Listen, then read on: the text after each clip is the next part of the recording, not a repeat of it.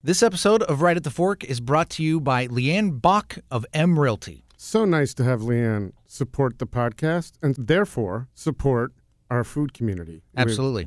By supporting the podcast. One of the things that I've learned over the past uh, six months, Chris, is we recently bought a house. How important it is to have a good realtor working for you. Oh yeah, it makes all the difference. I, I had one in the past that uh, I will never use again. You don't want to name names? No, no, that was in Connecticut. I might want to now. Okay, It's- sure. It's long Some as distance, long time has some passed, time. but it really does make a difference when you have a great realtor. And I think one of the advantages with Leanne, with the peop- for people listening to this podcast, she's totally into the Portland food scene. Yeah. So if there's any involvement you want to have with a neighborhood, um, and she's she's sympathetic and understanding Sure. about what you want, what you would really want. Well, and when you're, uh, you know, when you're a small business owner like food people are, there's different ways to go about buying houses than like a regular guy with a job like me at the radio station. Yeah, are you a regular guy? I would, I would, I get paid a salary as opposed to having to go like figure out how I'm going to get paid next week. Yeah, well, that's me. Yeah.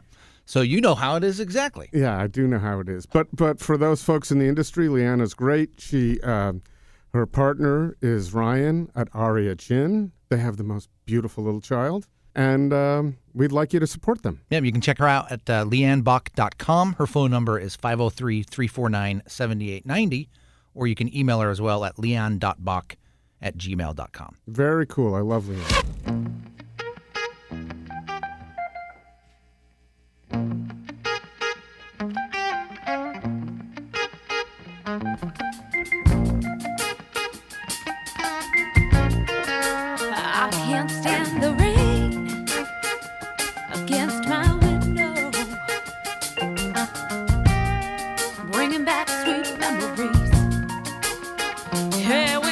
This is Right at the Fork, Portland's food scene podcast for another week with your host, Chris Angelus from Portland Food Adventures. And uh, I'm Court Johnson from 1019 King. Chris, you've got a PFA, a Portland Food Adventure, just around the corner. Yeah, with a James Beard nominated chef who's been on the podcast, and as a matter of fact, one of our most listened to podcasts Yeah. ever. Mm-hmm. Justin Woodward, who was on with Gary, the foodie. Just maybe a month, month and a half ago. Yeah, so go back and listen to that. And also, uh, we're Monday night, the 29th, Mhm. at Cafe Castagna. He's doing a grand, grand aioli. I was I was corrected on that pronunciation. So it's not by aioli. My, by my friend Brett Beal. Okay. Uh, it's aioli. All right. And what that is is a beautiful garlic-based sauce that's going to be served with tuna, pork, all sorts of vegetables. And this is Justin is a talented chef, Mm. so we're going to be doing some bites from Castagna Yeah. to start, and then we go to Cafe Castagna. Um, and we have rosé pairings with this, and uh, delightful dinner on Monday night, the 29th, August. Very nice. And people can still, uh, you still have some seats available. We do. That's why we're mentioning it. Yeah. PortlandFoodAdventures.com. Yeah, that's where you got to get it. So uh, that's you're going to be eating there on Monday. Have you been uh, anywhere recently, Chris? That uh, Um, yeah, you know where I went? I, it's somewhere I've been before, but it was the first time I went for brunch. Was Expatriate, oh yeah, and uh, they started brunch a few months ago, and uh, was in town on a Sunday morning, and jumped over there, got a seat at the bar, um, had one of the best Bloody Marys I've ever had. Mhm. Uh, you can have it with tequila there too, as well. Bloody Oh, very Mary nice. Tequila. yeah. um, and a really nice, uh, really nice bite. I had the uh, sliced pork loin uh, over some hash browns. It was little bit of spice, you know. Naomi Right. over there, Naomi Pomeroy, and Kyle Webster running that place. Great, great little spot. Expatriate for brunch. Try that. See, and I found it was midweek. It was a Wednesday. My wife and I had just gone tile hunting because we just bought a new house, and so we were looking for some tile for, or actually no, hardwood. And uh, we were going back through town to drop her off at work, and I thought we're hungry. We're right there by Super Bite, so we stopped by Super Bite. 5 p.m. Walked in, got a seat right away, and it was awesome. We had our eight-year-old with us. They were, it was perfect. Bites and plates, and they actually have some platters. Yeah, Uh, we didn't get up to the platter level because we we, didn't. just. you don't get there. It- the I think are. I, I think if there's enough of you, then a platter might be. If you're, I saw like three dudes and they were like hungry, and so I think they did the platters and they did some other stuff. But we just did some bites and some platters, and they had this really good uh, Dungeness crab that was good. Uh, my daughter got the, uh, the, it's called Spaghettios. It was not the Spaghettios she thought she was going to get, yeah. but it was better. And then uh, just some really great, great uh, sand-peered uh, uh, salmon. Sand-peered. Sand-peered. Sand-peered. Some sand-pered salmon. Sand-peered mammon. Yeah, some uh, pan-seared salmon that uh, that uh, I've been thinking about ever since. It's, it was really good. Yeah, we. Uh, I've been a couple of times, and uh, you don't get to the platters by the time you've gone through and No, enjoyed. you- and in order to let me have another one of those. This is always my problem with salmon crudos. Yeah, this is almost my problem with small plates. Is I'm like, I'm going to need way more than this, and then by the time you, No. you get it all, it all comes out at different times, and you're eating and you're talking, and by the you're you're full. You're like, oh, I, I guess I'm done, because you are. So they have a they have a dish with burrata there. You have to have too. Yeah. Mm-hmm. Super bite. I mean, it's that's the whole idea. A bite here, a bite there, a lot of bites, and uh, in total, a delicious meal. Yep. Oh, one of the, one of the most the simplest thing that was on it was we got the we got just some bread, Mm-hmm. some butter, and some sea salt. Oh yeah. Sea salt on it, and that and I made a point to find out exactly what kind of salt was on it because of this conversation we had with today's guests. Mark Bitterman. Yeah. He he changed my life after this conversation we had with him. I went home, opened up my pantry to find out what type of salt we had in there because we have sea salt, and I just want to say because you know he talks about the sea salt or the excuse me the salt that we all grew up with, just the table salt. Right. Uh, and I thought, man, I don't think we've had that in our house for some time. And I went back to see exactly what we had, and I think I'm in, I think I'm good. I don't know if I'm at the like premier won't- level. You won't know you're good until you go to the meadow That and wa- see all the different Apparently, that's what I need to do. the, where they're come, where they're sourced from, what they taste like. Yeah. It's a whole new world, uh, and and he's into bitters too. So they have a whole bitter section. They've got a chocolate section at the Meadow. Um, uh, really, that is a, a retail experience anybody coming to Portland as a as a visitor or who lives here should have. Yeah. Um, and uh, Mark's very well educated. He's written a number of books. He gives lectures on, uh, you know, he's a certified selmelier, Mhm. um, if I pronounce that correctly. It's about an eighty percent chance I didn't. So someone can you can post that Sounds legit. for us. You can Twitter it. Yeah, tweet it's a, that we did it. It's a it's a MIE of Yes. cell. Right, exactly.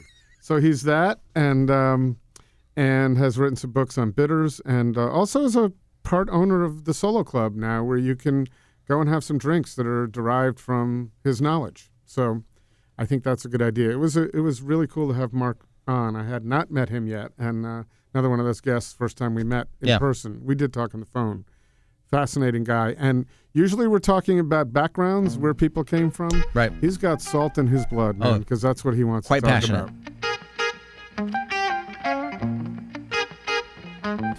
Well, I don't know if this is going to be normal. You, you This decide. is not going to be a normal conversation. So. No, I, I understand it's going to be a nice conversation because you and I, as as in our exchanges, I can't believe we haven't met because I've been in your been in the meadow so many times.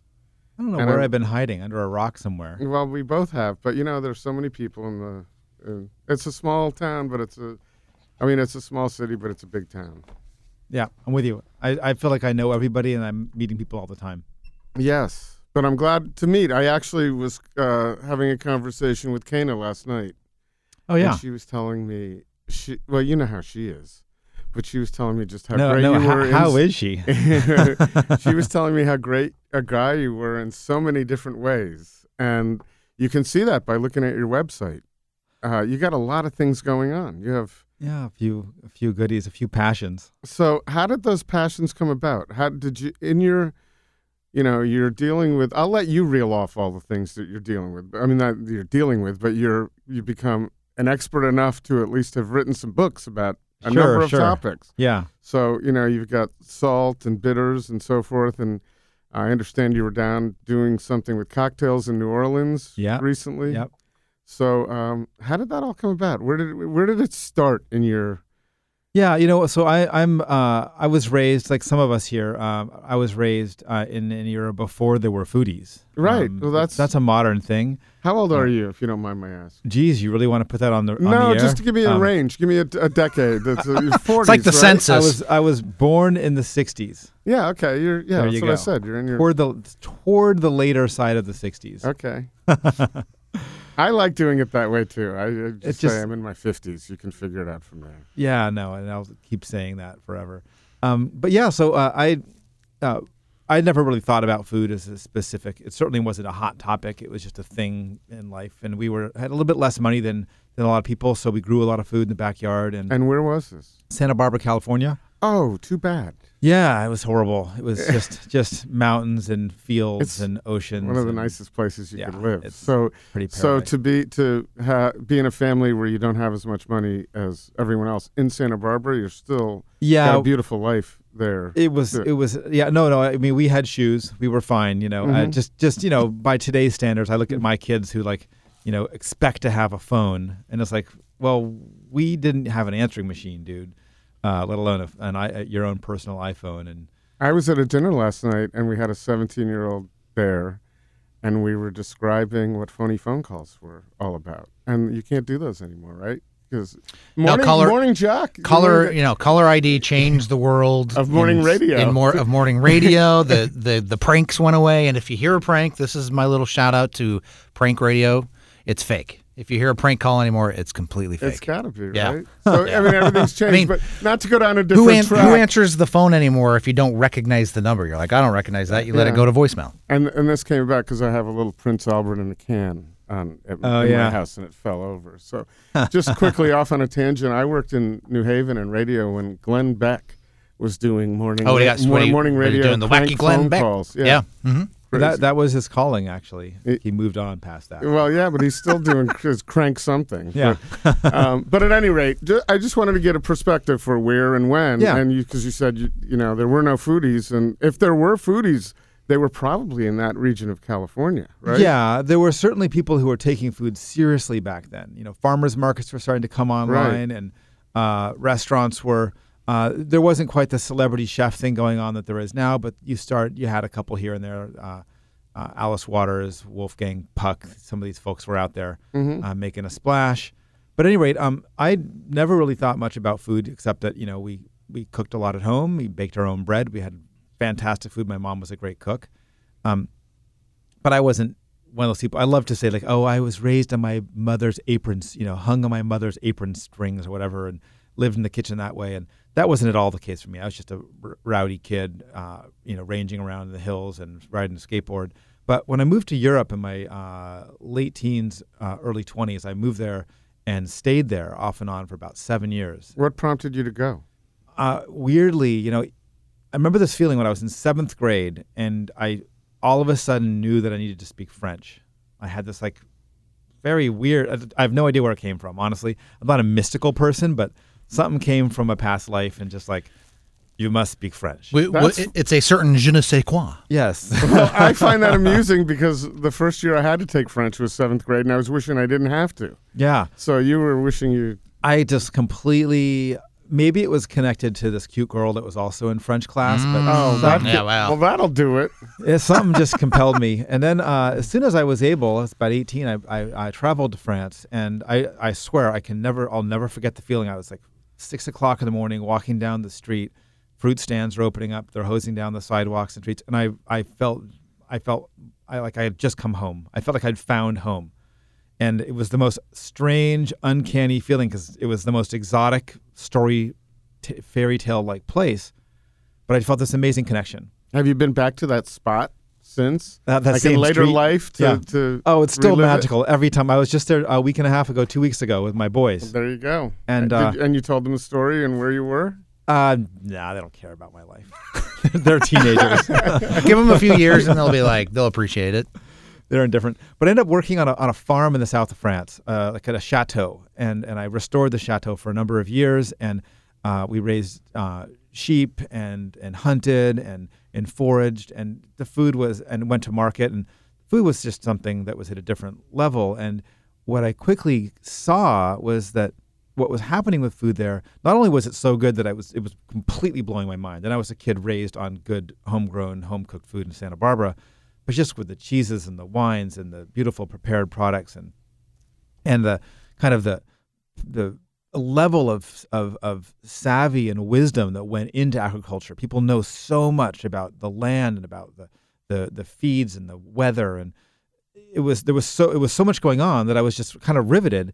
And then the thing that took it even a step further was the interrelatedness of it all, the relationships that everybody had with one another, that people at markets and people on farms and people in kitchens and neighbors and, and winemakers and cheesemakers, all these people knew each other and inter- interacted with each other.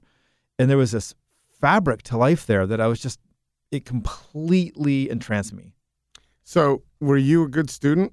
So, I, and the reason I'm asking Yeah. is because was this the first thing you found that you thought, oh, I could be, I, this is something that intrigues me? Did things intrigue you in school? Other than French, yeah, I guess. mean, I, I French probably have Fren- some. I don't know if I if it's diagnosable, but probably a little ADD. Um, uh, but yeah, I was a good student in school. Um, and I, but I, but when I my interest in this in in France wasn't professional. I was just like, Right, ah, the this culture. stuff's cool. The culture. And yeah, I was having a great time and I had a motorcycle and traveled all over Europe and, and, and worked all over, met all these amazing people and and frankly just kind of found myself um, just kind of connected to life more deeply than I'd even ever felt. I maybe felt a little bit like a like a black sheep or a little bit out of water growing up in Santa Barbara. I just never really found my my my soul there. Um, so at any rate, that led one thing after another. I started to pay a little bit of attention to certain things. Uh, the thing that caught my attention first in Europe, that really was the most revolutionary thing, was salt.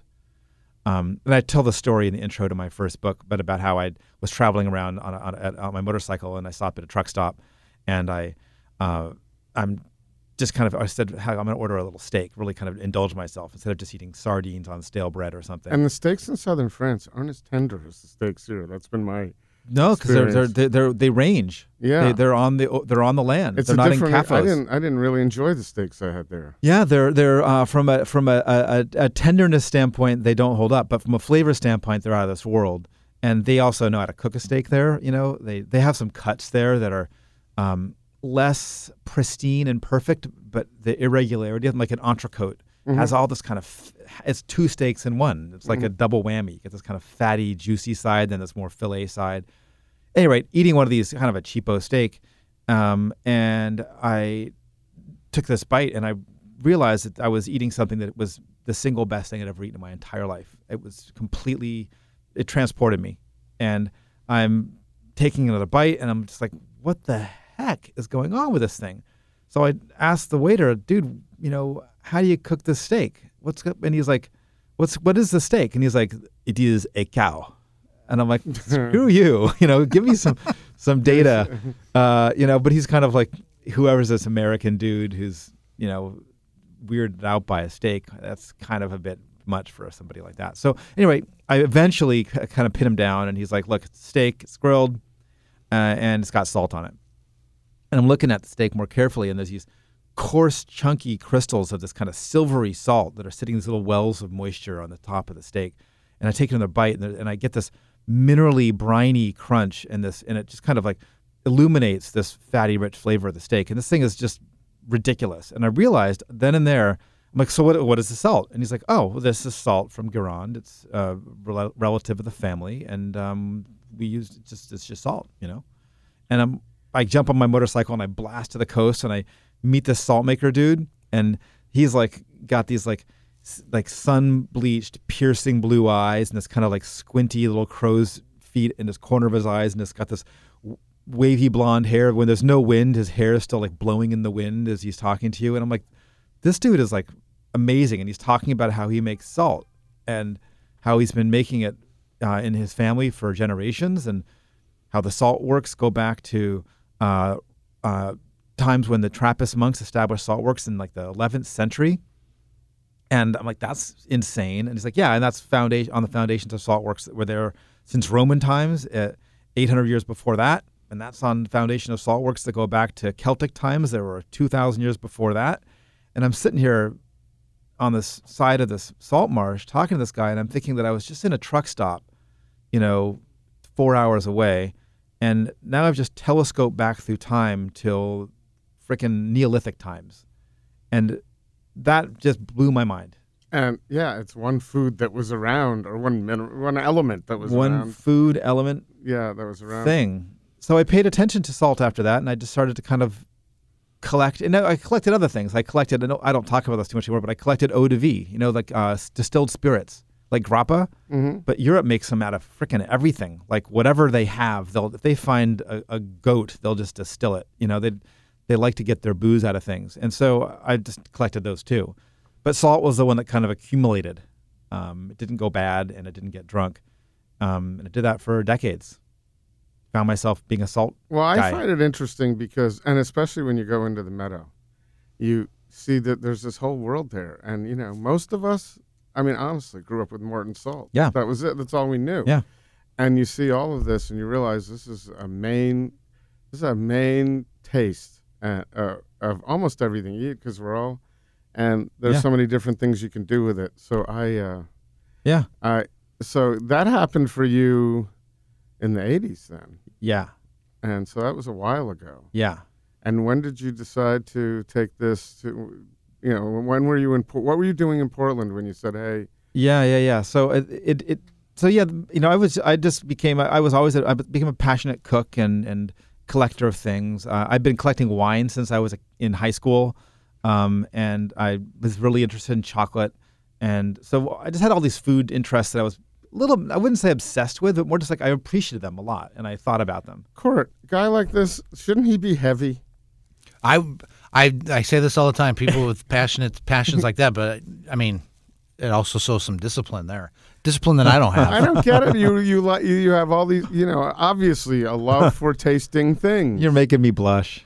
no, but I I have I like things too. I don't get it. I've never gotten into it to the degree anything, to the degree you have. But so how you know? I guess I- I don't know how to explain it. But there's so many great chefs who are skinny, and Yeah. I, I don't understand how that works. I know. It's, meta- is it metabolism?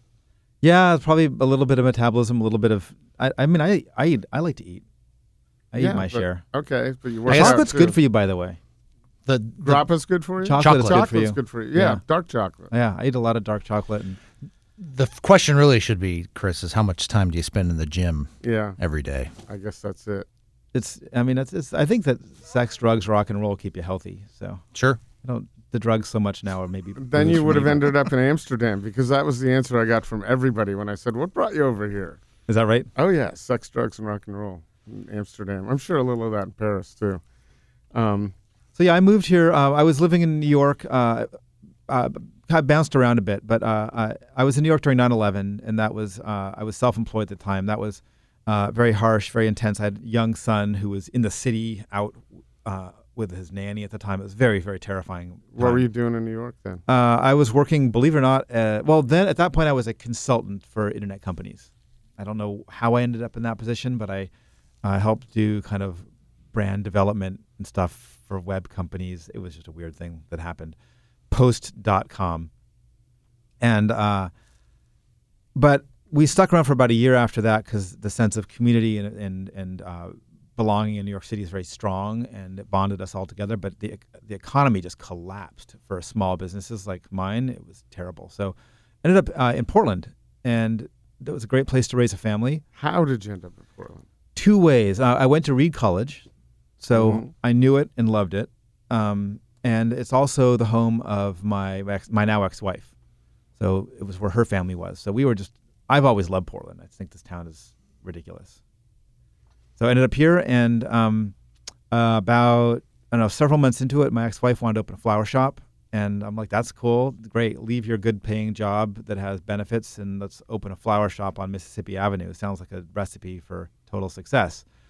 Um, and so I'm very hands-on. Like I said, I was working as a foreman at a chateau for years. So I built the store and found all this. This was before old growth was was people had figured out all this old growth used timbers. Mm-hmm. No one was using it. No one. So you could go to the rebuilding center down on Mississippi, and it was just they were giving it away. Just fantastic hundred year old boards. And so I just took the stuff and sanded it down and built the store for like a couple hundred bucks.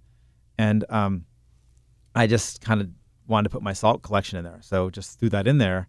And it was, it honestly was a complete revelation that other people gave a damn.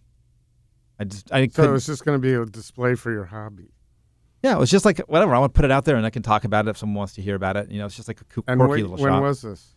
uh, 2006. Okay, So it's before long kind ago, really, but No. it's, it's just about when things started to. salt wasn't being talked about. Right. You know, there was there was a little bit. There was an article in 1999 written by in the New York Times that said that gourmet salt was passe, which was funny because I don't know who other than a few chefs in New York City and Thomas Keller in California knew about gourmet salt. but it was de- declared passe. But really, there was no one doing it. There was uh, one or two kind of little companies poking around at the sub at the around the idea. But really, the idea that salt could be a that was it was a food that it had character, that it had a provenance and a history, and the idea that you could use salt strategically and thoughtfully in cooking that didn't exist in the culinary world. So that was just ground waiting to be broken. And I would assume that it's easier to convince uh, chefs of this, right? Because they're all on board now. Uh, you know, with it, with various products, with yours and Jacobsen, and you, know, Yeah. there's. Uh, but I would imagine. I was wondering. Well, you know what though? you, how, uh, no, it wasn't that it's easy. it, no, no. It's the opposite. Chefs. This is one of the funniest things because chefs are always. First off, many chefs are they're pioneers, they're cultural, they're explorers. You got guys like Ricker who goes to Vietnam, and you'd think people know Vietnamese street food, but the reality is, is that most of us don't. So you get somebody like him who goes, "I love this stuff. I'm going to make a restaurant." Pok Pok opens up, and people flip. Um, so that happens, and chefs do fulfill, fulfill that role. But the thing is, chefs are also market followers. What's going on? Organic didn't come from chefs. Free range didn't come from chefs. Local didn't come from chefs. Even in Portland. Non-GMO didn't come from chefs. So this didn't farm to emanate. table. This didn't emanate from our kitchens. farm to table came after three decades of people buying stuff from farmers markets and f- chefs finally saying, you know, Alice Waters did it, but no one else for decades. I mean, not no one else, but you know, a handful of people. Uh, chefs were, aren't the, the leaders in a lot of trends. People are, and salt is. And I wouldn't have necessarily come to that conclusion on my own, but what I've seen with salt is hysterical. Chefs are sticks in the mud. They want, they, you know, like anybody, they they're um, they rely on efficiencies and they rely on systems and processes. So the single most, the single one most important process in cooking, you can ask any chef in the world, you get the exact same answer. And it's seasoning.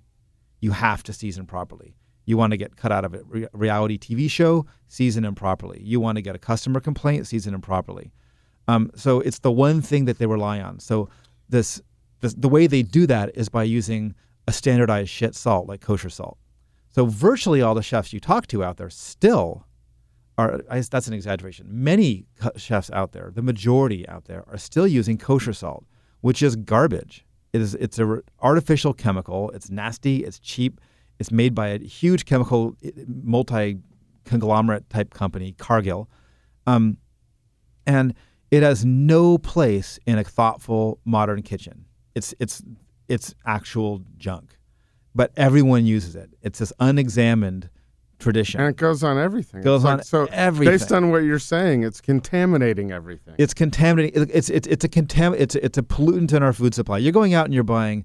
You know, you're having a relationship with your your suppliers. You've these beautiful ingredients you're sourcing. You're getting the best cheeses and meats and vegetables, and you're hiring staff and you're training them, and you've got everything dialed into what you want. Then you're putting the cheapest garbage, non uh, soulless stuff on your food. And by the way, it tastes like hell. Taste kosher salt next to natural salt. No one, I've never met someone who goes, "Oh yeah, I like the kosher salt. The way it burns an acrid tasting hole in my mouth." They no one likes that. They all like this like silken, rich, complex mineral flavor. And the reason why you like it is because for the however umpteen million years our palate has evolved and developed, it's always eaten that. It's we've always eaten salt, by the way, since since the dawn of time. Um, the idea of a refined artificial chemical salt is brand new. It developed in the late uh, late 19th century. So believe it or not, chefs are are slow on on on, on this. There are some that are picking it up, um, but there are others that are like that wrestle with it.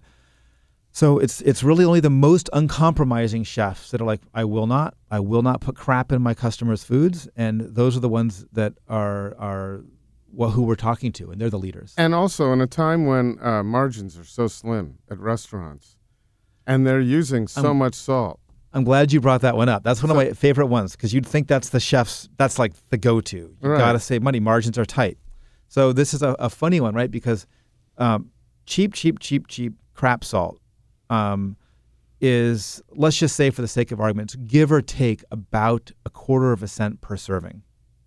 So I'm going to argue that you should use really, really, really good salt. So to do that, you're going to have to multiply by about 800% your food costs. You're going to have to get up to about 2 cents, maybe 3 cents a serving. So an 800 or even let's call it a 1000% increase in cost, which by the way, actually I've done math, it's considerably less than that, but I'm being generous. So every single chef in the world, you want to multiply your food cost by 10, that's crazy talk. But the incremental um, cost is somewhere between two and a quarter, two and three quarter, one and a half, one cent.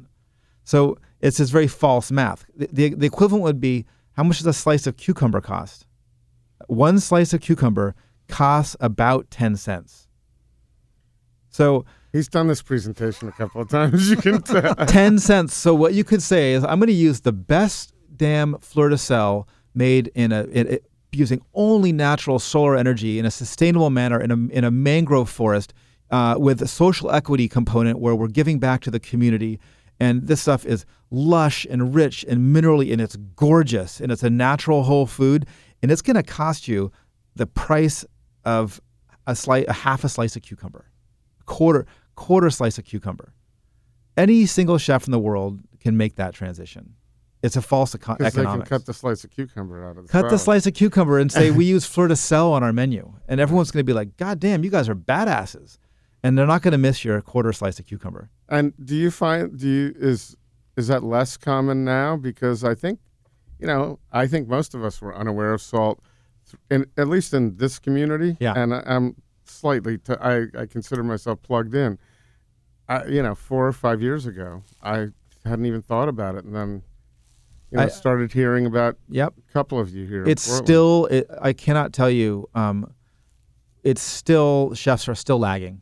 really. Yeah, and don't get me wrong. There are chefs that are doing it. That are that are that, Yeah. would, that just are appalled at the notion of, of using bad salt. Well, in some, and frankly, many chefs, you know, they're not all arrogant, cocky people. Most chefs are hungry, learning people. Um, so the chefs that transition are like, oh, I didn't know. Oh my God, never, you know, because look at we grew up. It's our entire. What, what's unusual is if, by the way, if you go to a foreign country, and you talk to them about kosher salt, they look at you and scratch their head and say, "What the hell are you talking about? Why would I ever use that? Ever use that in my cooking? I use good ingredients in my cooking. I would never. It's not even in the food supply. Um, but Americans, it's not their fault. We grew up. Our entire food ways developed. So- recently in modern all- times. It was all developed in, uh, for us, right? The, our decades. in our lifetime. on Madison. It was all developed on Madison Avenue. Yeah. That had nothing to do with what's good for you. Yeah, that's a fact. So, so exactly right. So we're, you know, our our culinary tradition is still evolving, and we have we're making progress. We're learning more and more about food all the time. But but chefs have a lot to learn still, and and frankly, a lot they have to. One of the single hardest things, because we talked about the importance of seasoning effectively, is chefs have to get over the idea that what everyone else does means uh, it, because it's the easiest, most well understood, Lego like solution. You get a chef from one kitchen, you bring him to your kitchen, you're using the exact same salt, nothing goes wrong. That idea is is also unexamined because what chefs should be looking for is, dude, it's my way or the highway. You come work in my kitchen, you're gonna learn how to season. I'm gonna show you how to season. You thought you knew what salt is, you don't know what salt is. I'm gonna show you what salt is.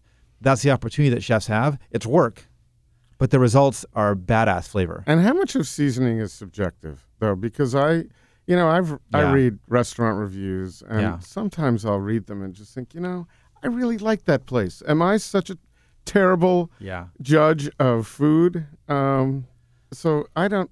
I That always puzzles. me. I think that the the answer lies a little bit between the two. For one thing, restaurant view, reviewers, especially nowadays, I'm sorry, but there are a handful I could name on one hand the restaurant reviewers that I truly like put a lot of credibility in, and those people of immense curiosity, very worldly, very passionate, and then also just work hard people. They go and they test and they try and they bring in friends and they get second opinions and they're those are the serious restaurant critics.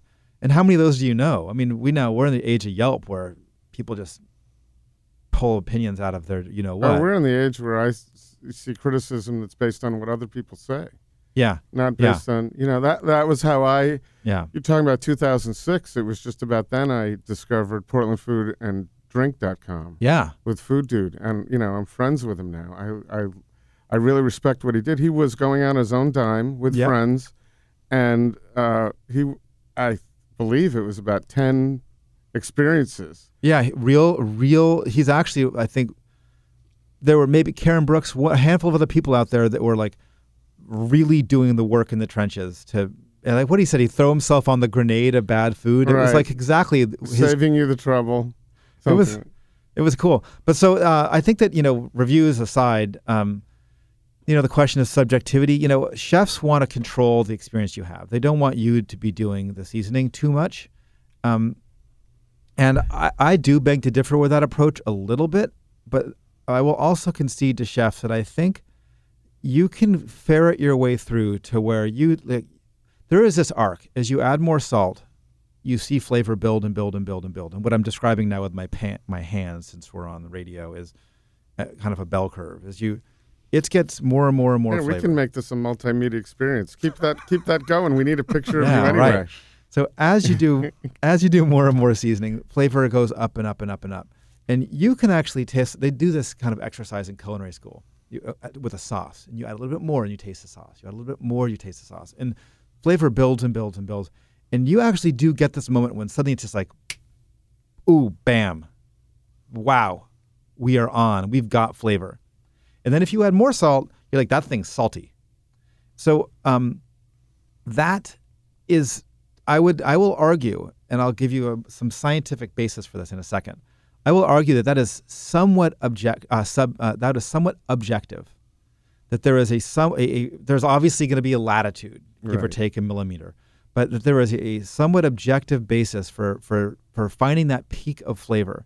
Now, I'm not saying all chefs have the savvy, or cooks, or or eaters have the savvy But to that's to the that. majority of people because my son and I are a perfect example. He never puts salt on anything. And I'm always past the salt and he says it doesn't need it. So I feel like if Yeah. it doesn't have it, I'm missing something. You, yep. So- well, you, you, there's two things that could, there's three things that could be happening. One is you've got uh, you need more salt. You you've got a high you know a, a, a little bit of lack of sensitivity to it, and your and your and your son's the opposite. Mhm. Um, uh, the other is that uh, your son doesn't know flavor. Um, it's possible, or you don't know flavor. Uh, you know, it's th- those things do happen.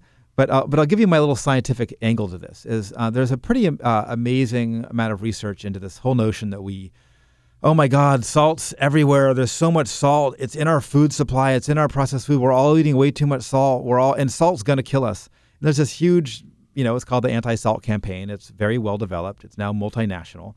Um, and you know, we we've all been through these things. Remember when uh, cholesterol was going to kill us and eggs were the Yeah, death? uh, the, yes. And oh, oh nope, we got that wrong. Eggs are actually one of the best whole foods, and oh, butter is going to kill us. Oh, well, we kind of screwed that one up. Butter is actually really good for you. Mm-hmm. Now there's actually new research saying that we shouldn't even eat as much protein.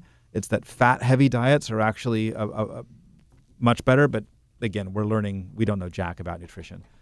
Um, but there's been a very interesting Which, by study. the way, is crazy because we know so much about so much We know so much- scientifically, and Our bodies- Where e- everybody at, eats, and uh, everybody's a there's so much- microprocessor is inconceivably complex, but it is absolutely nothing to molecular biology and, and, and, and, and nutritional biology and all these different systems that go inside the human body. They're so far. You know, you look at things like we're just learning now, we're, we we've just discovered things like DNA can mutate to adapt within a generation. We used to think that it was a thousand million year long process. Now we're realizing that our entire molecular uh, uh, uh, encoding is something we don't even get. We don't know anything about anything. We're just fussing around with clubs. But some people are purporting to say that they know. They don't know Jack. And I get in these arguments all the time. right? I mean, there are a lot of people who think they know a lot about a lot, and Well, so here's a basic example, and I'm still I'll still get back to my I'll tell you my evidence first. Okay. And I'll tell you a really thing about like about for example the salt health thing and why that argument is total bullshit, um, or why the scientific basis for that argument is unfounded. I'll put it that way. Uh, but the uh, uh, the idea that we all maybe have somewhat of a similar, uh, I'll say to start that what tastes good, I will say is from as far as evolutionary biology is concerned, probably rooted in what you need more ta- more or less if something's tasting good it's going to have some basis on your nutritional needs. That's what your mouth is. You're not here today, and human beings aren't here today out of luck. It's because our mouths are damn good at figuring out, at ferreting out what's in the environment, getting ourselves to eat it, and let, and giving us the data we need to know that we're eating the right thing. So that's pretty good system. So there's been some studies done on all the salt studies, basically called meta studies. You study other studies. And some meta studies done on all the salt studies done all around the world, dozens and dozens and dozens and dozens and dozens of them in every single imaginable imaginable, imaginable, country China, uh, Malaysia, uh, Mongolia, Japan, uh, you know, the Andes, you name it, all over the place, Africa. They've done studies. Uh, these studies have shown a weird thing, which is they plot a curve because they're t- they're testing urinary sodium, which is the amount of so- it's there's no more accurate thing. What you eat comes in, comes back out, Mm. um, and everybody around the world has the same. It plots on the same line across time, by the way, not just across countries. Mhm. But since the first studies, I think back in the 40s and 50s, all the way through to present day, across the world and across time, they all plot on the same line. Little, you know, jumps here and there, but all within the same standard deviation. All of them, by the way, well above the U.S. government's current uh, recommended daily allowance. Um, but what that says is that we are actually programmed to consume, regardless of our food ways, regardless of our process our exposure to processed food, regardless of all these different things, we're all gonna eat about the same amount of salt, which to me suggests, going back to your thing about taste, we're all kind of on the same page about what salt should be in food, kinda, give or take. Um, so that's one. That's my, so you're my- talking about nuances yeah nuances. at that point. So I was going to ask, uh, do you So have, why not have a little bit of a beautiful finishing salt to the table? I would say, and this is what I do counsel, and I'm not from a nutritional standpoint, but from a flavor standpoint, probably rings true for both, is salt a little bit at the lower end of what you need. And if you're cooking at home, what I say is skew the use of your salt No, toward the end. It's like it's Then- like cooking meat. Don't- Yeah. Don't go cook it rare. Cook it to rare. Start and then go. Yep. Go And then there. that way it gives you room to put salt on at the end. So you, I have salt at the table. I agree, and I think you know even I will order. I'll have a sausage pizza. I like a little bit of ta- nice salt on it. Just, and I will say this: this is a something I find amusing. Uh, up at Albatross in Astoria, Eric Bouchard is up there. Yeah. and I he's got a great burger. Yeah. just great burger and fries. And I'm sitting there with a beer, and I said, "Hey, you got some salt?" He looks this is so perfect. He looks at me, and just goes, "No salt," and walks away. that that was uh, so. There's the ultimate. See, I know how to season, and you don't. Yep. Yep. Yep.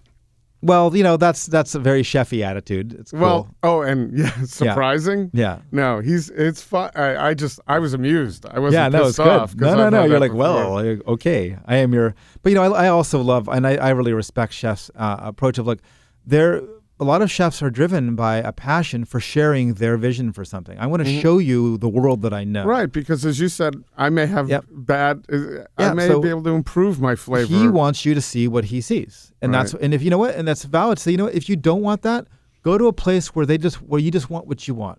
But right. but you That come to see him, and 16 hot sauces Yeah. in the cart and the whole. Let me, let me ask you this though, Chris. Were you asking for the salt before you had tasted it, or was it I, after? I am pretty sure, unless it was pizza, I asked for it after. Afterward, all right. Pizza, I know I'm going to want just a little sprinkle. Yeah. for Man, whatever it is. I I like. love you. Do you know that My- I'm getting? I'm actually falling in love with everything you're saying. So wow. You should, well, just listen to the podcast more Yeah, and, and yeah. share it.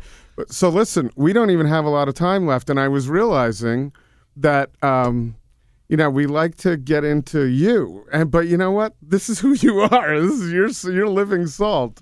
So uh, and and other things Yeah. too. yeah, we were You've talking about invested in a restaurant, right? and So bitters, and yeah, Have you is Solo Club yeah. your so first investment in, in the restaurant business? so I've never um, been a restaurateur, and and you know I'm a sane person, so I've always said I, w- I would never want to be a restaurateur. Terribly sane. He just said I'm I, just, so just sane. based on what you Uh, said about me, you are the most sane person I know. um, but there, no, there's just a level of of uh, of of just day in day out uh, graciousness and and love that goes into the service industry, and we do this at our shop, the Meadow. Um, but restaurants just have an operational complexity that's you know a lot of human beings, a lot of bodies, and um, so it's it's, it's interesting en- enterprise, and I haven't been super. I've been leery of being involved in it in the past, but um, I met Cana, uh, Flug, who's the owner of Besaw's, and she was talking about how she's opening up this bar called Solo Club, and she's talking about what she wants to do, kind of. And I'm like, well, that's the kind of stuff that I'm interested in. She says I want to have bitters and amaro, and and I'm like, well, you know, that's like it didn't quite go down like that conversation wise, but basically ended up saying like, Jesus Christ, I want to be a part of this because, uh, and it, there were, and so I kind of have a lifelong passion for bars and cocktails, and I really and I've been traveling all over Europe and all over the world and and understand and kind of exploring not so much bar culture, but like civic culture. How do people live their lives, and then what is the role that a bar plays, and what is the role that, that drinking plays? And the idea of sharing that with people was something that I couldn't pass up. Uh, you, well, we are cut from the same cloth. I, I like sharing experiences. You're just doing it from a more ex, uh, expert standpoint. I'm just, I view myself as kind of the layperson, and you will like this. But I want to. I had my first real. I'm not a big drinker. I was at St. Jack not long ago. Yeah, and and uh, is awesome place. yes, and I was served some amaro Yeah, and absolutely loved it. you and did. no one- yeah, worried- no one- afraid so- of what you were going to say. No, so Uh, I was yeah. going to say I would love to just meet you at Solo Club and and do a little tasting. Uh, we will and do that. from your perspective. Yeah. and uh, I think um, that'd be great. And by the way, I'm having a hard time calling the Solo Club a bar because Dustin. Um, Dustin Clark is a chef, is a chef there, and so you got you have to attach It- a re- call it. A, I've been calling it a restaurant because we're doing an event there. But um, so Yeah. yeah. that's one of your things, and you've written well, a book got about you know it having too. Dustin's food. I mean, the thing about it is that you know, uh, this is a bar because it's uh, uh, the the place is organized around uh, how people live and enjoy their lives, and the ways that uh, having a drink can support that, and and. And, and create moments for people and create time together with people and communities. That's so. That's what we are is a bar. But that a bar should have shouldn't have the best possible food. I mean, Dustin's a formidable chef, and so his what the beauty of him also he's he's he's very very deep in what he looks at. He he looks at the purpose of food, not just the flavor, and he looks at the stories behind food, not just the flavor. So he's he, we're enlisting his powers to support the role of the bar. It's going to be interesting. It's going to be interesting. I there there are a lot the of them around town where that are doing that pretty well. So it's not, but not a lot. You know, have Yeah. you been to the Bible Club? the Bible Club? Yes. No, I haven't been. Well, you know they have Tony Caffiero. Yeah. Anthony- and and it's a you know similar concept. and It's absolutely beautiful. yeah. So that leads me to some of your favorite spots in town where you like to hang. Yeah, you know, so I'm I do like bars a lot, and I, I I'll say that I I like my I love more of the dive bar thing a lot. That's where I think American in, in outside of New York City, Chicago, a few places, it's where traditionally America's excelled. We do great dive bars. And um, so in town, I love going to places like Holman's, just kind of super old school. Um, I like hang. I kind of like the unruly sidewalk culture of a place like, um, say, Swift Lounge over on Broadway, Mm-hmm. and you know the idea of just big cheap things in mason jars. It's like it's so it's it's anathema to the way I drink at home, and it's anathema to what we'll be doing at Solo Club. But I think it's just very authentic. Um, but you know, I also like kind of some of the new steps in in, in more bistro style drinking culture, uh, ambiances. Like I, I think that like. Uh, the Richmond over on on Divisions, really comfortable, nice bar, great people. Um, There's and, a new one for me. I haven't. Never. No Oh, one's ever just- told me to go there. uh, it's it's just a nice bar. Right. Uh, they're not, you know, frankly, the bartenders are, are, are crack bartenders, but they're uh, they're not making it to do about it. You know, they got a burger on the menu and this that and the food's pretty decent. I think that's that's that's appealing. yeah, I'm all for it. someone's just authentic and not trying to tell you that they're they're doing that all. Yeah, yeah, and I think that you know, I still I still think that one of the bars that's just just hits out of the park is is um, Expatriate. I just that place is a gem. Uh, uh, I just know. had the best Bloody Mary there last weekend. other than having to endure Kyle and Naomi, you know, uh, I- I'm yeah. kidding. They're some of my favorite people. I Uh, like- yeah. No, Um, that's part of the enjoyment. they're of, just uh, you know and so the, and there's such a there's such an authentic passion behind what's doing the, doing the, what they're doing and the, the scale of the place. And if I want to show take someone from out of town and be like, you know, it's a really nice bar in Portland. I think that's a safe It's bet. always on my list. I got Yeah. about five places, as many wonderful places as there are in Portland. The f- same five. You know, you got to go there. You got to go. yeah, You know, here and yeah. um, and it doesn't really cha- change too much over time. It's and, but expatriate's fairly new, so Yeah. um, but it, the vibe there. If you only go, if you had one night in Portland and you just went there and you went Right. to maybe another restaurant on that block, yeah, yeah, right. you've done a pretty good kinda- Portland job. you could do Uh, worse for yeah, You sure. could do worse. So uh, what what's in your future? You you got so many things. What do you what's Yeah, you know, I, I mean, uh, I'm a little, uh, a little bit split, but I'm also uh, kind of finding my groove a little bit with my work. So I have the Meadow, which are my three stores. Uh, one on Mississippi Avenue, one on Northwest 23rd, where we sell salt, chocolate, uh, cocktail bitters, kind of deep dives in those three things. Hundreds of examples of each Mhm. of them. Um, so and and fresh cut flowers, salt blocks? Salt blocks. I'm gonna say one of my when you need to buy food gifts for Yeah. somebody. I bought something for Christina and Jose after our trip to Barcelona, and I felt like where do I, where do I get the perfect thing? So I got them oh man, salt thank blocks. It's just a really it's a great place to go if you're just I don't know what I want to get, Yeah. and you'll get id- you'll Yeah. form some ideas. and we have just Great. beautiful, passionate staff that love to share. So doing, uh, you know, that's still a, a- a thing. And, and but the salt side of the business business has taken off on its own. So we're we're really expanding into restaurants. We've got picked up a distributor or two, and we're now really focusing on serving restaurants, getting them to make that leap into good salt, and giving them really to make it easy on them, giving them the support they need to do the job. Um, and uh, got a couple books coming out. One coming out in um, October on salt, and then a new book after that in uh, the spring on grilling with salt blocks. oh, So that- nice. That, that'll be, Christ, the fifth book. The fifth. Were you were you did you see yourself as a writer? Yeah, You actually, did. that's that's one of the Good. things We that need I to have we need to sit down and have some drinks, and you gotta you gotta figure help me figure out my thing because I'm a fairly good writer, but I just don't do it enough. I figured out the tricks because I, I was so at sea. I was I, I I aged writing my first book. I put everything in my life in that, but thank God it did well, and I'm Well, I you got, got more hair than I do. Yeah. well, I had so much hair to begin with. Yeah, well, we all, we all did, man. I can pull out my high school pictures.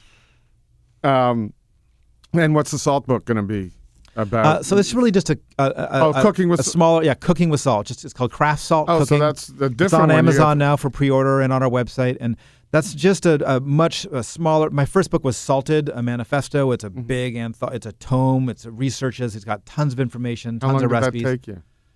It was that was a lot of a culmination of a lifetime, and then crammed into a couple years of intense writing. So That one Mark beast. Bitterman book. Which one? I know that's hard for you to say. I would say if by the, I mean Salted is Get yeah, that's why you led the me there. So I was kind of a Salt Block Cooking, which was my second book, has sold over 110, 120,000 copies. wow. So it's kind of a runaway bestseller, but but it's I think the Salted book is what where, where you know I put my heart and soul. Well, good. Well, thanks for bringing your heart and soul here. It's been shorter than I would have liked to it to have been, but Well, I'm around. yeah. Well, part two, part part uh, yes, salt part two. About Mark? do. No, Mark. Yeah, part part two. Part is it? Yeah, part two. we'll do it. Right at the Fork is proud to be supported by Chew Dining Club. Chew gives you rewards and intel from Portland's best restaurants. Just download the app right now and check in at participating establishments. Get the rewards you want, like free pizzas, drinks, extended happy hour deals, and more. Plus, exclusive information about fun food events and invites too. Chew. And by PortlandFoodAndDrink.com, Portland's original food and drink news and review blog, brought to you by the legendary Food Dude. Now featuring the huge outdoor dining list you'll need to eat, drink, and enjoy the Portland summer sunshine and fresh air. Check it out today at PortlandFoodAndDrink.com. Right at the Fork is hosted and produced by Chris Angeles and Court Johnson. Intro music by Arielle Verinis. Find links to her music in the show notes section. Connect with us on Twitter and Instagram at Food Podcast PDX or on Facebook at Right at the Fork or online at rightatthefork.com.